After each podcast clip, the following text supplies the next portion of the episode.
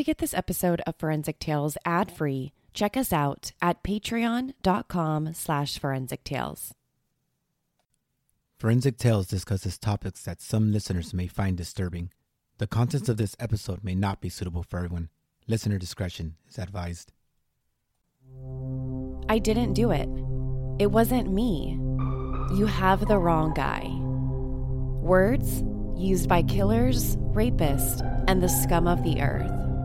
Police got their man, another lying killer. But don't take the killer's word for it. Let's let the forensic speak. This is Forensic Tales, episode number 77 Christopher Tapp.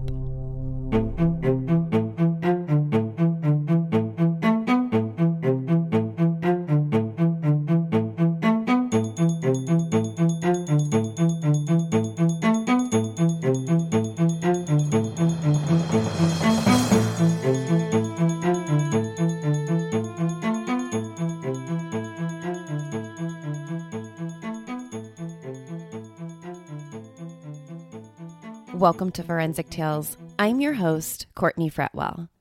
Forensic Tales is a weekly true crime podcast covering real, spine tingling stories with a forensic science twist. Some cases have been solved with forensic science, while others have turned cold.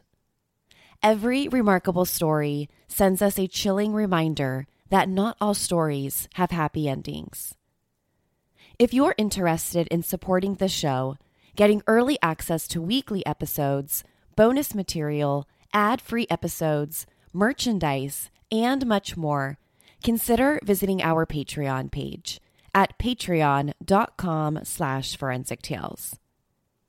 Another great way you can help support Forensic Tales is by leaving us a positive rating with a review, or tell friends and family who love true crime about us.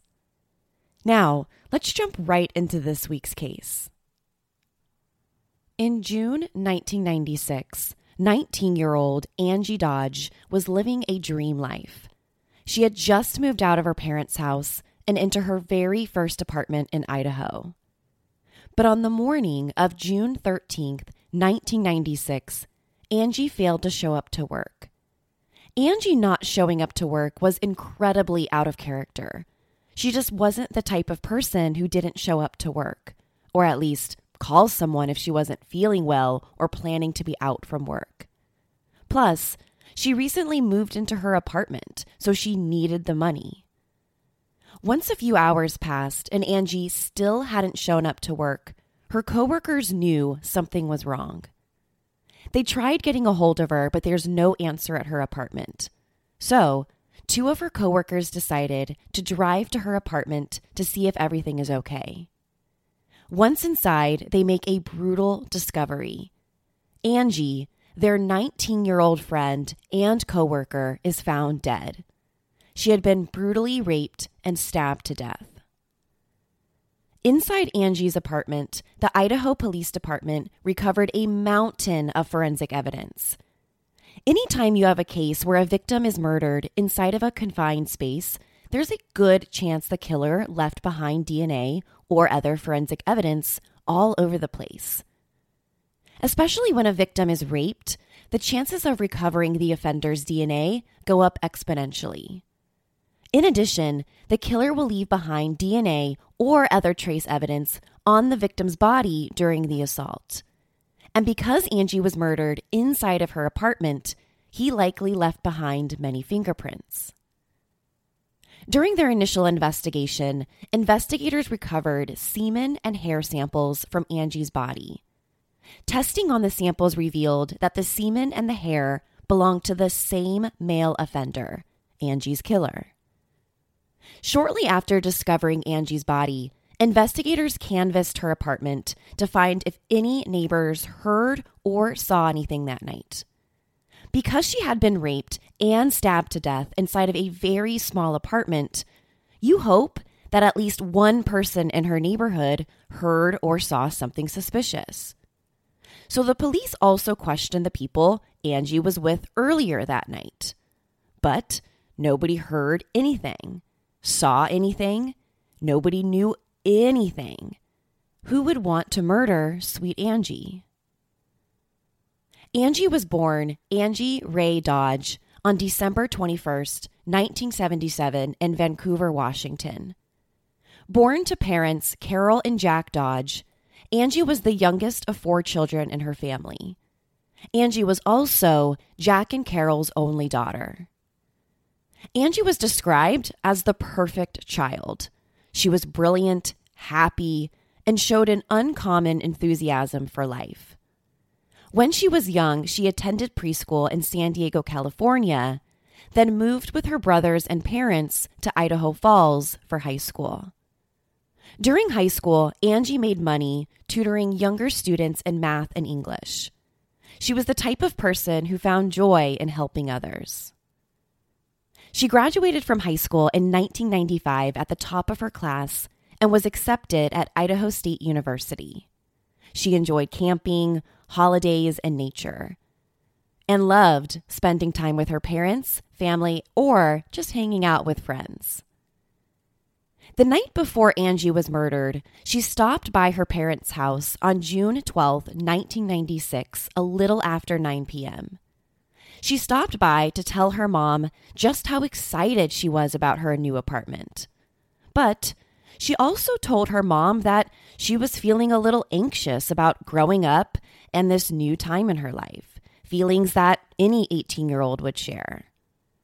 While talking to Angie, Carol remembers telling her daughter that she loved her and that even though she was growing up and becoming this young adult, she will always be her little girl. She hugged Angie before she left.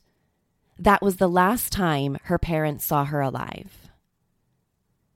The Idaho Police Department had their hands full trying to solve Angie's murder. The only evidence they had in the case was semen and hair samples, but they had no idea who they belonged to. They also didn't have any eyewitnesses who heard or saw anything around Angie's apartment that night. So the police continue to look for a suspect over the next several months. No arrests were made until the investigation turned a corner six months later. The police arrest a man from Idaho Falls by the name of Benjamin Hobbs. Police arrest Hobbs in Ely, Nevada. He's arrested and charged with sexual assault. After detectives in Idaho Falls learn about Hobbs' arrest, they interview Hobbs and several of his friends to find out if any of them are responsible for Angie's murder. One of the friends tells the police to speak to 20 year old Christopher Tapp. Once the police talk to Christopher Tapp, they learn he actually knows Angie Dodge. Christopher Tapp and Angie Dodge were both a part of a group called the River Rats. The River Rats was just a name given to many young adults, 18, 19, 20 year olds, who hung out down by Snake River, a spot not too far from Angie's apartment. Christopher Tapp and Angie weren't necessarily close friends at the time of her murder, but after speaking with Christopher, the police learn that he was with Angie the night before she died. The police first questioned Christopher about Angie's murder on January 7th, 1997. But after a few hours of questioning, the police realize they don't have any solid evidence against him other than the fact that he was with Angie the night before. So they let him go for the night. A few days later, on January 10th, the police brought Christopher back in for more questioning. Like the first interview, the police have nothing to hold him on, so he's released once more. But before they let Christopher leave the police station, they scheduled a third interview for him to come back the following day. But when it came time for the third interview, Christopher didn't show up, and his parents hired an attorney. Once Christopher failed to show up for the third interview, detectives made their way to his parents' house. Christopher's mom tells the detectives that her son will cooperate with the police, but he won't sit down with them again until his attorney is present. Now, I know many people think that when someone hires an attorney that this is a sign of guilt. Why would you hire an attorney for something if you're innocent, right? Well, this is a complicated decision. Personally, I'm all for hiring an attorney in Christopher's shoes. Although he's been pro- proclaiming his innocence in Angie's murder all along, he realizes that after 2-3 interviews that the police are starting to see him as a possible suspect. And if you're finding yourself in a situation where you've now become a suspect in a rape and murder case, hiring an attorney isn't a bad idea even when you are 100% innocent. I also think it's wise to hire an attorney here because before you agree to sit down with the police for a third time, you want to make sure that you're represented. Unfortunately, when a potential suspect decides to do this and hire an attorney, the police see this as a sign of guilt. And in Christopher's case, that's exactly what the Idaho Police Department sees. Instead of waiting for Christopher to return on January 13th with his attorney, the police returned to his parents' house with an arrest warrant. Christopher is arrested and charged with being an accessory to a felony in Angie's case. Idaho police detectives believe they have their suspects in Angie's murder Benjamin Hobbs and Christopher Tapp. Too many inconsistencies existed in Christopher's story. When the police first interviewed Christopher about Angie's murder, he said that neither he nor Hobbs had anything to do with it. He also claimed he knew nothing about it and didn't even know anyone who had killed her until the police told him. But on January 10th, when the police sat down with him for the second time, his story slightly changed. This time, Christopher said that his friend, Benjamin Hobbs, killed Angie and that his friend had asked him to provide an alibi. This was completely different from the day before when he said that he knew nothing about the murder. Then, five days later, on January 15th, Christopher tells a completely different story to police. He's now saying that he was actually with Hobbs when he committed the murder. So Christopher wasn't only asked to provide an alibi for his friend, but he was also present. He was there. He was inside Angie's apartment when everything went down.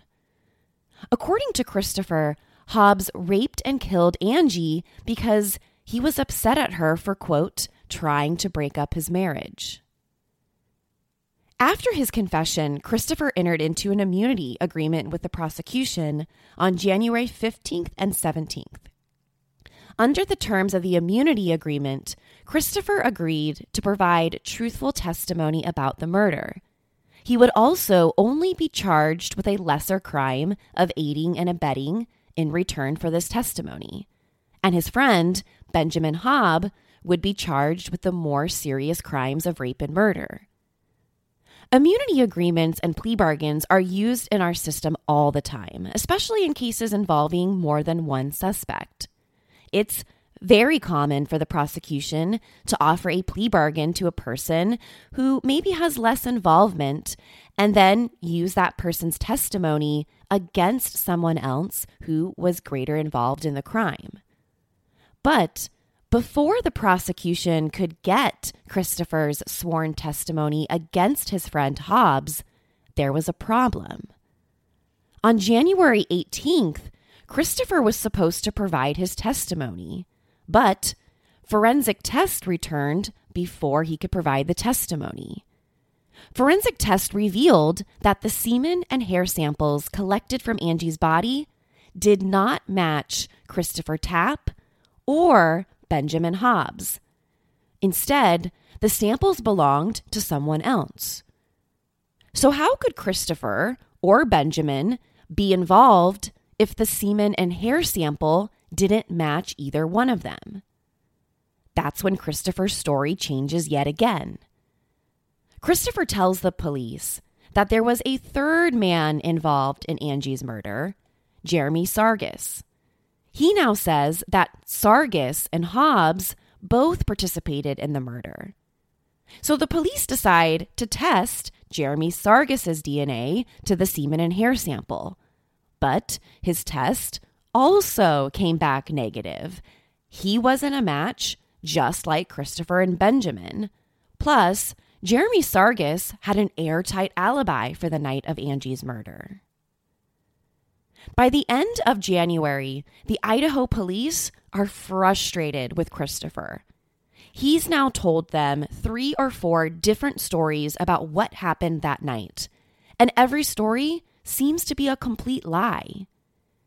So on January 29th, the prosecution decided to withdraw their immunity agreement with Christopher. If he wasn't willing to stick to the same story and tell the truth, they were no longer willing to work with him. The same day that the prosecution withdrew their immunity agreement, the police took Christopher to Angie's apartment. They did so without Christopher's attorney present. At the apartment, Christopher offered up some more information to the police. He said he held Angie while she was raped and being stabbed to death. In his story now, Hobbs was present, but no Jeremy Sargis. He also added another friend of Hobbs who was also at the apartment, a guy he didn't really know and only knew that his first name was Mike. By this point, the police have at least five different versions, if we can keep up, everything provided by Christopher. He went from having nothing to do with Angie's murder to becoming the guy who held her down. So, what is the truth here? Well, the police thought they found their truth when they administered five, yes, five polygraph tests on Christopher. While taking his fifth polygraph test, the police informed Christopher that the prosecution might be willing to offer him a lenient sentence for his role if he had been in fear for his life from his accomplice, Benjamin Hobbs. Eventually, Christopher said he only joined in on the attack on Angie because Hobbs threatened to kill him if he didn't help during the assault. After the police finished the fifth polygraph, officers told Christopher he passed when in fact he didn't. On February 3rd, Christopher was arrested and charged with first degree murder, rape, and the use of a deadly weapon during the commission of a felony. In a bizarre twist, Benjamin Hobbs was never charged with Angie's murder. Although he was convicted of sexual assault in Nevada for a different crime, the police didn't believe he was ever involved in Angie's murder. Based on the inconsistencies in Christopher's story as well as the polygraph results, the police believed Christopher acted alone and only involved Benjamin Hobbs as a way to pin the attack on his friend. Although Jeremy Sargis was initially charged with being an accessory to the crime, the charges against him were eventually dropped and the police never questioned him about the murder again. Christopher went to trial about a year later on May 12, 1998. At trial, Christopher's defense attorney argued that his confession should be completely thrown out because the police coerced it. According to this attorney, Christopher never wanted to confess to the murder, but was desperate for a lesser sentence. But the judge disagreed. The judge ruled that the majority of the taped confessions could be used as evidence against him. The judge in the case withdrew only a tiny fraction of the dozens of taped police interviews from the jury. From the start of the trial, Christopher had the odds stacked against him. Even though the semen and hair sample found inside Angie's apartment didn't match Christopher's DNA, the prosecution still had those taped confessions. They didn't need to really argue about why the forensic evidence didn't fit. They had the defendant's own admission about his involvement in the crime. They had tapes and tapes of Christopher changing his story half a dozen times, as well as a signed confession. Christopher basically confessed to the entire thing. Now, in most cases, admission is more than enough for a jury to convict, even without forensic evidence, or forensic evidence that corroborates the defendant's confessions. More often than not, a jury is going to convict. Why? Because the defendant admitted to the murder. Case closed. The prosecution also presented witness testimony against Christopher. A woman named Destiny Osborne took the stand to testify for the prosecution. Destiny claimed to have been a party at a couple days after Angie was murdered. She said Christopher and Benjamin were also at this party. Sometime during the night, she overheard both of the men talking about Angie's murder. Even though Destiny admitted that she had taken some drugs and drank alcohol before the party, she remembered hearing Benjamin Hobbs saying that he killed Angie because she owed him drug money, specifically cash for meth. Destiny's testimony was the first time we've talked about Angie using drugs or being involved with any type of drug deal. This part of her testimony also directly contradicts Benjamin Hobbs and Christopher's account that Angie didn't do drugs. During their interviews with the police, both Benjamin and Christopher said that Angie wasn't involved in drug deals with them. They never saw her use any type of drug during their relationship. But regardless, Destiny Osborne's testimony is compelling to the jury. She became someone outside of Christopher and Benjamin Hobbs who heard Christopher talk about his involvement in the murder. So now you have Christopher's confession coupled with the testimony of a third party. At his trial, Christopher chose not to testify, a smart decision in most criminal cases.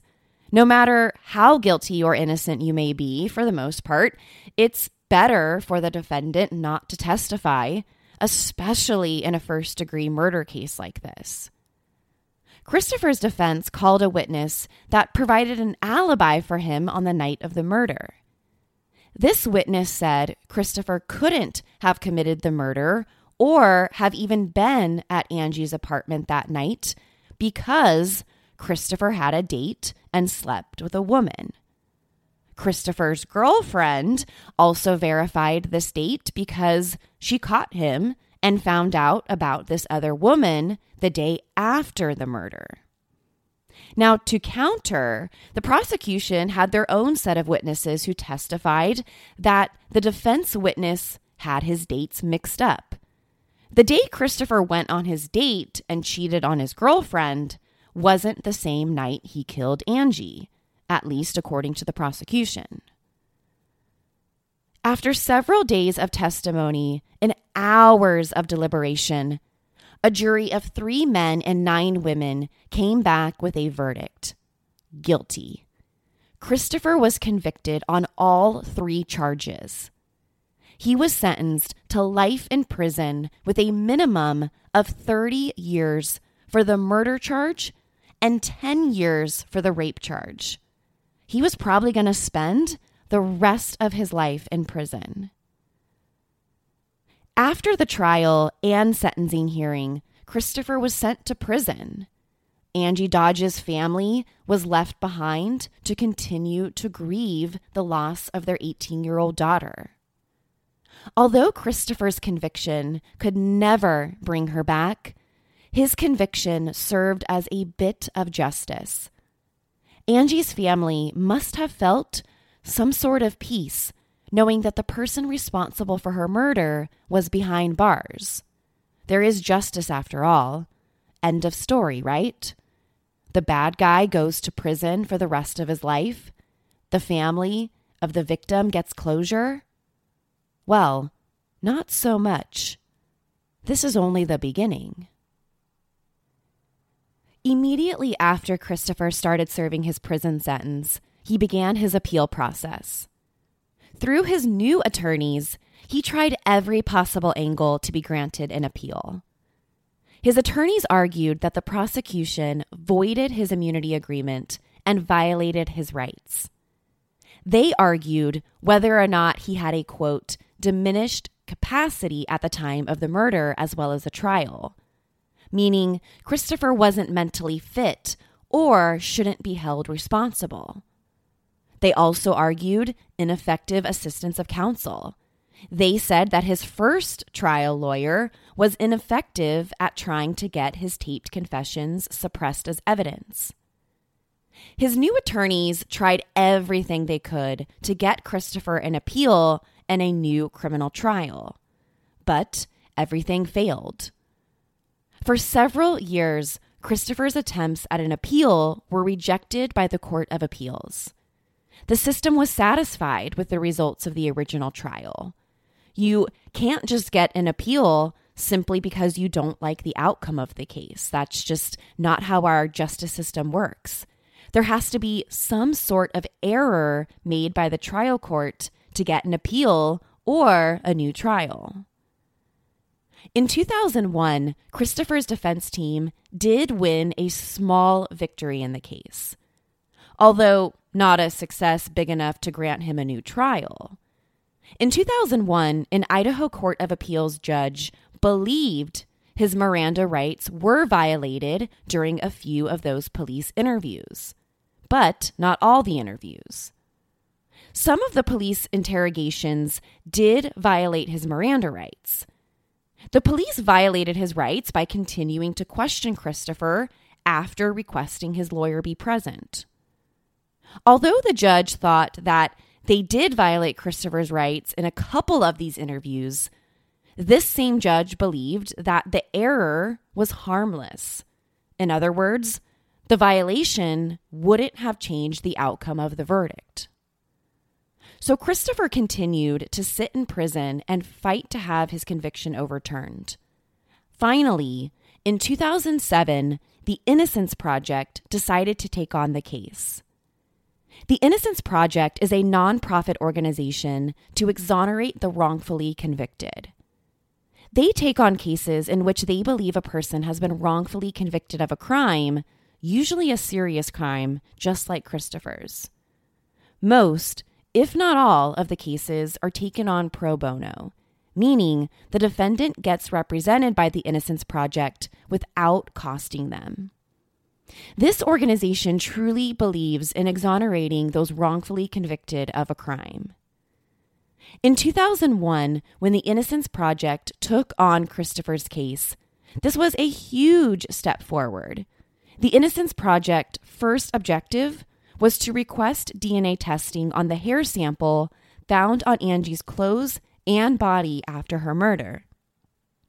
Initially, the hair samples were only visually inspected by experts. As a result, they never did a full DNA test on the evidence. The Innocence Project sent the hair sample to a regional testing facility operated by the FBI. The lab performed mitochondrial DNA testing on the hair sample.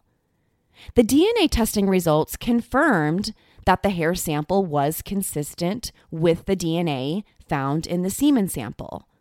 Both samples were not a match to Christopher's DNA. With the mitochondrial DNA test results, the Innocence Project pushed for more DNA testing to identify the actual suspect. Easier said than done. In 2012, an Idaho judge rejected the Innocence Project's request. The judge cited that, quote, while DNA testing may be relevant in identifying one of the assailants, such does not make it more probable that Tapp is innocent. End quote. So the judge is saying that this type of DNA testing might identify a second person involved in Angie's murder, but this DNA testing is not going to prove Christopher was innocent or didn't have any part in the crime. The DNA testing isn't going to take back tape after tape of Christopher's own confession. The only other DNA testing that they did on the case in 2012 was some testing on Angie's sweatpants, t shirt, and a teddy bear found near her body. This test also ruled out Christopher and Benjamin Hobbs as contributors to the unknown DNA found on all of these items. Although the results raises some questions, it isn't enough to grant Christopher a new trial. Even without the court's blessing to have additional DNA tests done, the Innocence Project seeks the help and support of the Idaho Police Department themselves. Somehow, they're able to convince the police department to look into this unknown male DNA sample found in the hair and semen on Angie's body. To try and find the contributor, the police department uses the technique known as genetic genealogy. Now, if you've listened to any of the cases we've covered on the show that uses genetic genealogy, you know that this is my favorite type of forensic science lately. Genetic genealogy is a process that has led to so many cold cases finally being solved. This process uses both DNA testing as well as traditional genealogical research to help identify suspects. So, if we have a DNA sample, but we don't know who it belongs to, we can take that sample and compare it to family members. Then, by the process of elimination, we can narrow down a suspect list. This is the same method used to finally catch Joseph James DeAngelo, the Golden State Killer. DeAngelo was ultimately caught decades later after investigators were able to take his DNA sample and match it to a family member. So, the Idaho Police Department, with the Innocence Project, are hopeful that genetic genealogy can help track down who they believe is Angie's killer. The police had to determine the male lineage that matched the Y chromosome found in the evidence samples to track down a suspect. At first, all the men they tested from this lineage didn't match the full profile. While the Idaho Police Department continued their genetic search, Christopher's case received additional backup outside of the Innocence Project. This support came from an unlikely source Angie Dodge's mother, Carol Dodge.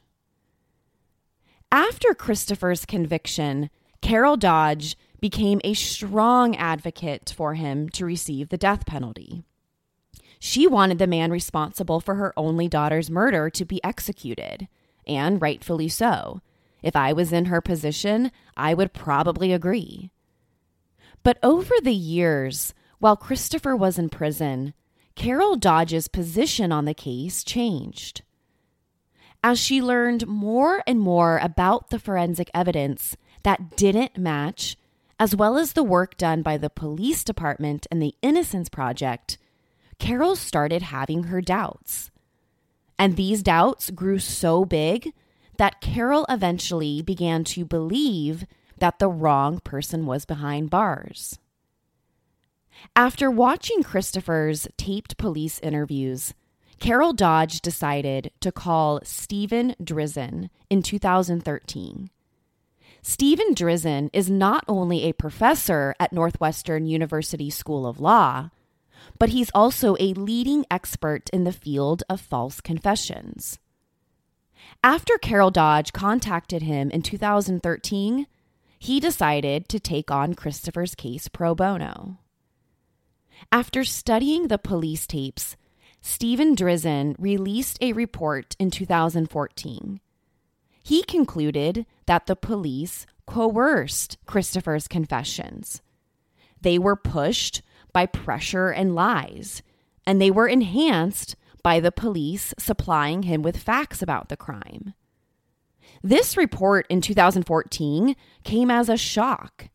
Most people don't believe in false confessions. They don't think that anyone in their right mind would confess to a crime they didn't commit especially a crime as serious as first degree murder and rape.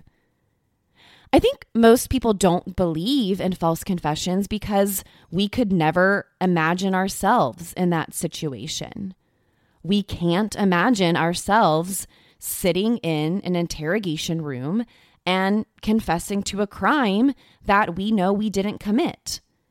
And if we can't imagine ourselves doing it, then we can't imagine others doing it. But the reality is is that false confessions happen far more often than we could ever imagine. Of course, we don't know the exact rate of false confessions across this country or across the world, but some reports estimate about a quarter or more of the 365 people exonerated in recent years by the Innocence Project had falsely confessed to their crimes. They were eventually exonerated by DNA or other type of forensic evidence. According to Steven Drizin, Christopher Tapp is one of these people. In May 2016, Christopher's attorney, John Thomas, filed a motion for post conviction relief.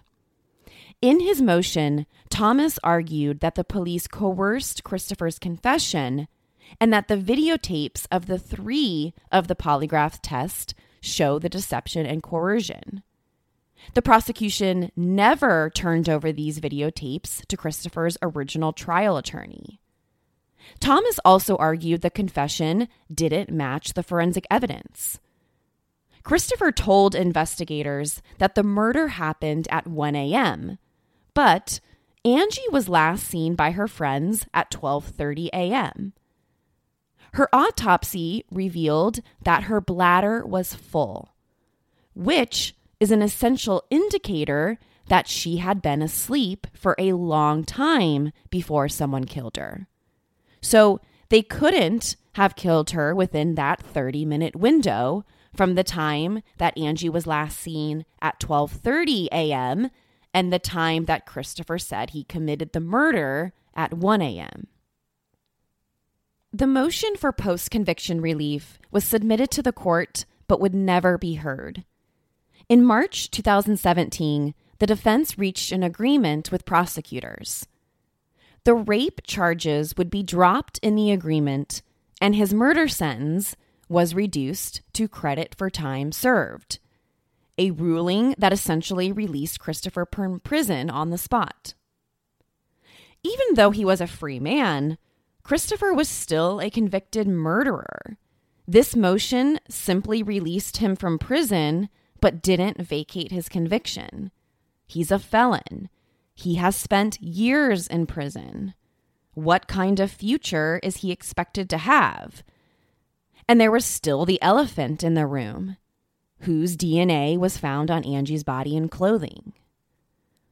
To figure this out, the Idaho Police and Innocence Project started working with Parabon Nanolabs.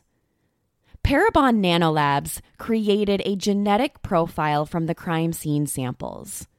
Then, they compared the profile with other samples submitted to genetic databases like 23andMe, and Ancestry.com. Beginning with the profiles submitted to these databases, Parabon Nanolabs built a family tree from the suspect. Comparing samples, they were able to find relatives of the person they were searching for. In total, they found six possible suspects in their databases who may be their guy. They narrowed down their list down to six men who lived or visited Idaho Falls around the time of Angie's murder. But after the semen sample was tested, all six of these men were eliminated as possible suspects. But later on, a seventh person emerged a guy by the name of Brian Dripps. Brian Dripps lived across the street from Angie's apartment. Idaho police questioned him directly after the murder. Before the cops even looked at Christopher and Benjamin Hobbs. To get his DNA sample, the police set up surveillance around Brian Dripps, waiting for a moment when he would discard something that contained his DNA. After a few days of watching him, Dripps eventually dropped the cigarette butt while walking on the sidewalk. The cigarette butt allowed Parabon Nanolabs to compare that profile with the crime scene profile. The test came back with a match. Brian Dripps was the contributor of DNA found on Angie's body and clothing. The police brought Brian Dripps in for questioning on March 15th, 2019. After only a handful of questions, he confessed to everything. He admitted to raping and brutally murdering Angie about 20 years earlier. He said he acted completely alone and didn't even know Christopher. Brian Dripps got away with it for over two decades, while an innocent person, Christopher Tapp, spent years behind bars. In July 2019, the court vacated Christopher's murder conviction. The judge read, quote, As far as the court is concerned, you are cleared of the charges you have been living under for the past 20 plus years. End quote.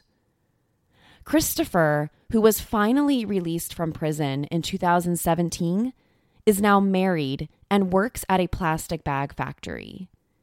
In 2020, he sued the city of Idaho Falls and several police officers involved in the case. As of today, the lawsuit is still pending. His case is considered the first time a person has been acquitted for murder by genetic genealogy. It's a case that reminds us that genetic genealogy has the power to convict and the power to exonerate someone. The person responsible for murdering Angie Dodge, Brian Dripps, pled guilty to the rape and murder just a few days ago in June 2021. The judge sentenced him to 20 years to life in prison. And at 55 years old, it's likely that Brian Dripps will spend the rest of his life in prison. It can be hard to understand why a person would confess to a crime they didn't commit, especially one as serious as first degree murder and rape. Although each case is different from the next, research suggests several factors contribute to false confessions. If a person is threatened or intimidated by law enforcement, they may be more likely to falsely confess. The use of police force during an interview has been linked to false confessions. It can also happen if police starve a person or not allow them to drink or sleep for hours of intense questioning. Police may lie to the suspect or make up facts to influence them. Police can threaten suspects if they don't confess to a crime. They can say that the punishment will be far more severe if they don't confess. These police interrogation techniques have been shown to exponentially increase the chances of someone falsely confessing to a crime. So before you think that you could never confess to a crime you didn't commit, think again. To share your thoughts on Christopher Tapp's case and the murder of Angie Dodge, be sure to follow the show on Instagram and Facebook at Forensic Tales. Let me know what you think about false confessions. Do you think you could ever confess to a crime you didn't commit? To check out photos from the case, be sure to head to our website, forensictales.com. Don't forget to subscribe to Forensic Tales so you don't miss an episode. We release a new episode every Monday. If you love the show, consider leaving us a positive review or tell friends and family about us. You can also help support the show through Patreon. Thank you so much for joining me this week. Please join me next week.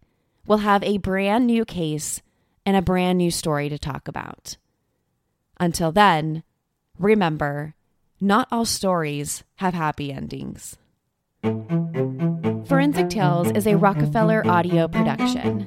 The show is written and produced by me, Courtney Fretwell. For a small monthly contribution, you can gain access to bonus content and be one of the first to listen to new episodes. Or, if you simply want to support my show, head over to our Patreon page, patreon.com slash forensic tales. You can also help support the show by leaving us a positive review and telling friends and family about us. Forensic Tales is a podcast made possible by our Patreon producers Tony A., Nicole L., William R., David B., Sammy, Paula G., and Selena C. If you'd like to become a producer of the show, head over to our Patreon page or send me an email at courtney at forensictales.com to find out how you can become involved. For a complete list of sources used in this episode, please visit forensictales.com. Please join me next week. We release a new episode every Monday. Until then, remember, not all stories have happy endings.